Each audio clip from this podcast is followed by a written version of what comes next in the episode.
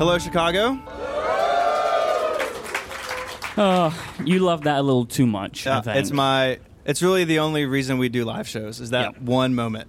Well, we are here. We're doing another live recording in Chicago. Uh, We have only done this show so far with Chicago, right? We did it in Atlanta. We talked about That toilet was it. paper orientation. Yeah, yeah. So I'm assuming that you've picked some kind of Chicago flavor topic for. We're talking about hot dogs. No, I'm just kidding. We're going to talk a, li- a little bit about a municipal project that took place in the 1850s and 60s. So John Voorhees remembers that, and it was called Project Raise the Roof. No, it wasn't. It was. It wasn't. No, I, I didn't. I didn't think it was. We're going to talk about the raising of Chicago. It was a two decade project in which engineers raised the height of central Chicago. That means streets, sidewalks, hot dog stands. Whole buildings were raised between uh, 4 and 14 feet higher than their original elevation. I'm sure there was some good reasons, which we'll probably get into. But like, but why? I mean, you ever have those ideas late at night? Like, what if the city was taller? it's not that. So, uh, Chicago was originally built in someone's great wisdom in basically what you could call a bog, right? So, you have uh, Lake Michigan, which I'm told is a body of water here. I don't know. I haven't been downtown this time. uh, I think it's down there still. Small, I think. Small. But the city was basically like this, like an inch higher in elevation than the lake. And as you may imagine, that led to some horrific drainage problems. At the time, Chicago had no sewer or meaningful draining system of any kind. The city tried to regrade major roads so that water wouldn't run off them back into the lake, but it didn't work. Next, the idea was, well, we'll just build retention walls where the city meets the lake to keep the water out. Right? Just build some walls. It's a Oh, common refrain. so sorry. I quit. These these walls were built out of wooden planks, and if you know anything about wood and water, they don't hold up very long. Uh, so they just couldn't keep the lake water out of the city. And when it rained, again, the falling water often had no place to go. So, coupled with a lack of a city sewer, this meant that ye olde Chicago wasn't really a nice place to be. There was a joke that there was enough mud in the streets to kill a horse. The story goes that a pedestrian came upon a man whose head and shoulders protruded from the muck in the middle of the street. Can I help? asked the passerby. No, thank you, replied the man. I have a fine horse under me. Poor horse. so sad. So that's clearly terrible to imagine. But the diseases that thrived in these conditions may be even worse. From the late 1840s to the mid 1850s, Chicago was subjected to epidemic after epidemic. These outbreaks included typhoid fever and dysentery. The former caused high fevers, rashes, and some really just not great digestive stuff. The latter leads to massive weight loss and other unpleasantries due to some very bad digestive stuff. You seem uncomfortable. I don't want to read what you wrote down. the straw that broke the camel's back came in 1854. Cholera swept through Chicago, killing some 6% of the population. By the end, 3,500 people were taken uh, by cholera. I don't want to talk about how cholera kills you, but it's some digestive stuff. I mean, this all sounds pretty terrible. Mm-hmm. It's it's not good. Let's just move on before I. This I saw some hand sanitizer. I'm you just going to wanna go, run for Okay. that. I'll just read both parts. Yeah, I can do accents. you can't. So clearly, six percent of the population dies. The public demands action. In December of 1866, the newly created Chicago Board of Sewerage Commissioners, the newly created, it's like, we guess we got to do this at some point, led by Ellis S. Chesbrough, crafted a plan to save the city from the lake and water that it left behind. But I guess we'll hear more about that after the break. Make your next move with Squarespace. They let you easily create a website for your next idea or project. They'll let you grab a unique domain name, customize award winning templates, and more. Whether you want to create a store, a blog, site for your business, or just about any website at all, Squarespace has all of the tools that you're going to need. There's nothing to install or patch or upgrade. They're an all in one platform. They have 24 7 support, and you can sign up for a free trial. Just go to squarespace.com slash ungeniused. And when you sign up for a plan, use the code UNGENIUSED to get yourself 10% off. Their plans start at $12 a month, but you get that 10% off when you use the code UNGENIUSED at checkout. Squarespace. Make your next move, make your next website.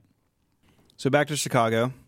They can't keep the water out. Mm-hmm. The wall didn't work. Yep. So they decided to let gravity do it. Our old friend gravity, everyone's favorite. Can always rely on gravity. But this is where the elevation problem comes in, right? The city's not higher than the lake, so that the water it can't it can't go anywhere. Mm-hmm. So the idea was we'll raise the elevation of the city so water could flow out of the city and give engineers room to build a sewer to further help drainage and keep things like human waste at bay. I mean, that all sounds brilliant, but how how do you do that? How does it work? So let's get into it. The roads were pretty easy. So imagine a road, they just lay the sewer on top of the road that we know. They backfill it with dirt and gravel and uh, complete with the new in- invention of manhole covers. Started right here. Uh, these pipes would then be buried and a new road surface would be poured above it, leaving the covers uh, for access later. Smaller buildings like houses and offices were often simply relocated to new places of higher ground.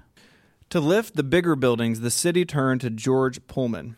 The engineer and inventor had come up with a method for lifting buildings slowly and safely. It involved installing sometimes thousands of these large jack screws under the building. They would all be turned in unison by an army of men. Once elevated, the new foundation would be put in place under the building, taking the weight off the jacks.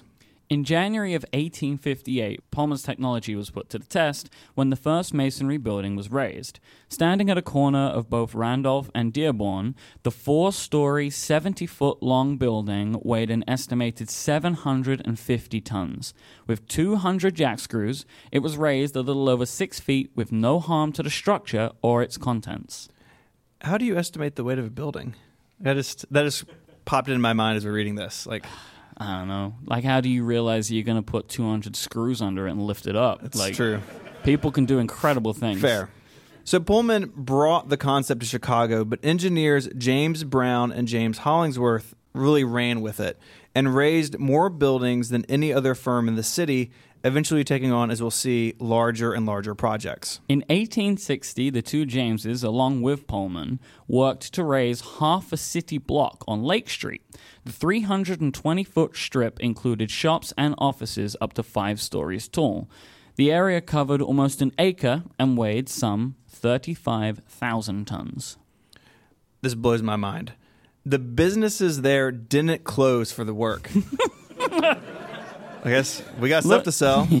Because you want to raise it? I don't want to raise it. Yeah, You know? uh, it went very slowly. That's that's Yeah. one reason this was safe. And so, uh, six hundred men, safe, six hundred men, six thousand jack screws raised it four feet and eight inches over the course of five days. Again, all the business was open. I love it.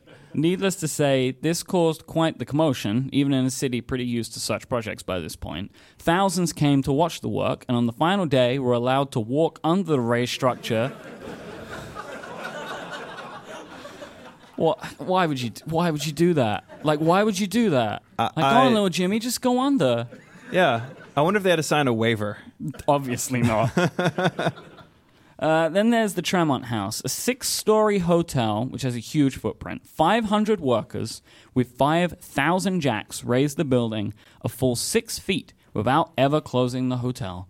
One patron was puzzled to note that the front steps leading down from the street into the hotel were becoming steeper every day. How would you not know? And then when he checked out the win- when he checked out, the windows were several feet above his head, whereas before they'd been at eye level. You'd be thinking you're having a breakdown or It's shrinking. like which, uh, the Roald Dahl book, The Twits, right, where they're like ever so slowly over time make everything. Anyway, this is, maybe this is a. it's based on this story. Did you know that? I didn't know that. You didn't either because it's not true. The Robbins building is also an example of just how well this worked. This building was built of iron and weighed 27,000 tons, but was laid out over a much smaller area than projects like the city block or the hotel. It meant that the weight was much more concentrated over fewer jacks, but it was lifted 27 and a half inches without breaking a sweat. I'm sure someone broke a sweat. Yeah, I don't know why I said I said that. I was like, that's not true. Yeah, there's That dudes, sounds like really hard yeah, work. There's like dudes there screwing. under a building, yeah, that- lifting it up. mhm. By 1864, work began on a two-mile tunnel from the city into the lake, and this was to pull in fresh water from further out. Mm-hmm. This meant that drinking water would be less contaminated by the waste being dumped from the city into the lake. So over time, the city had issues with sewage again, even though the flow of the Chicago River had been reversed to carry water out to the lake. By 1900, the Chicago Sanitary and Ship Canal opened, increasing the river's flow away from the city. That's a story. Probably next year, I We'll, guess. we'll do, put a pin in that. yeah, We'll do it next year. sure. This story is bananas. Mm-hmm. I grew up in construction. My parents built houses when I was a kid. They still do. So I've been around this.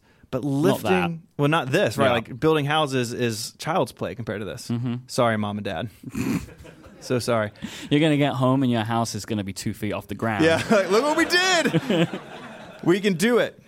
So most of our topics are sent in by listeners. This, however, was chosen in honor of our friend Dr. Drang. Yep. So, Dr. Drang, this goes out to you. Uh, if you have ideas for fun Wikipedia topics or just things that you want explained, uh, you can get in touch with us. You can go to the website, relay.fm slash ungeniused slash 65. We have a bunch of links there this week. But there's an email link, and you can find us on Twitter. The show is at ungeniused, and you can find Mike there as I M Y K E, and you can follow me there as I S M H. And until our next cholera outbreak, Mike, say goodbye. Goodbye. Adios. All right.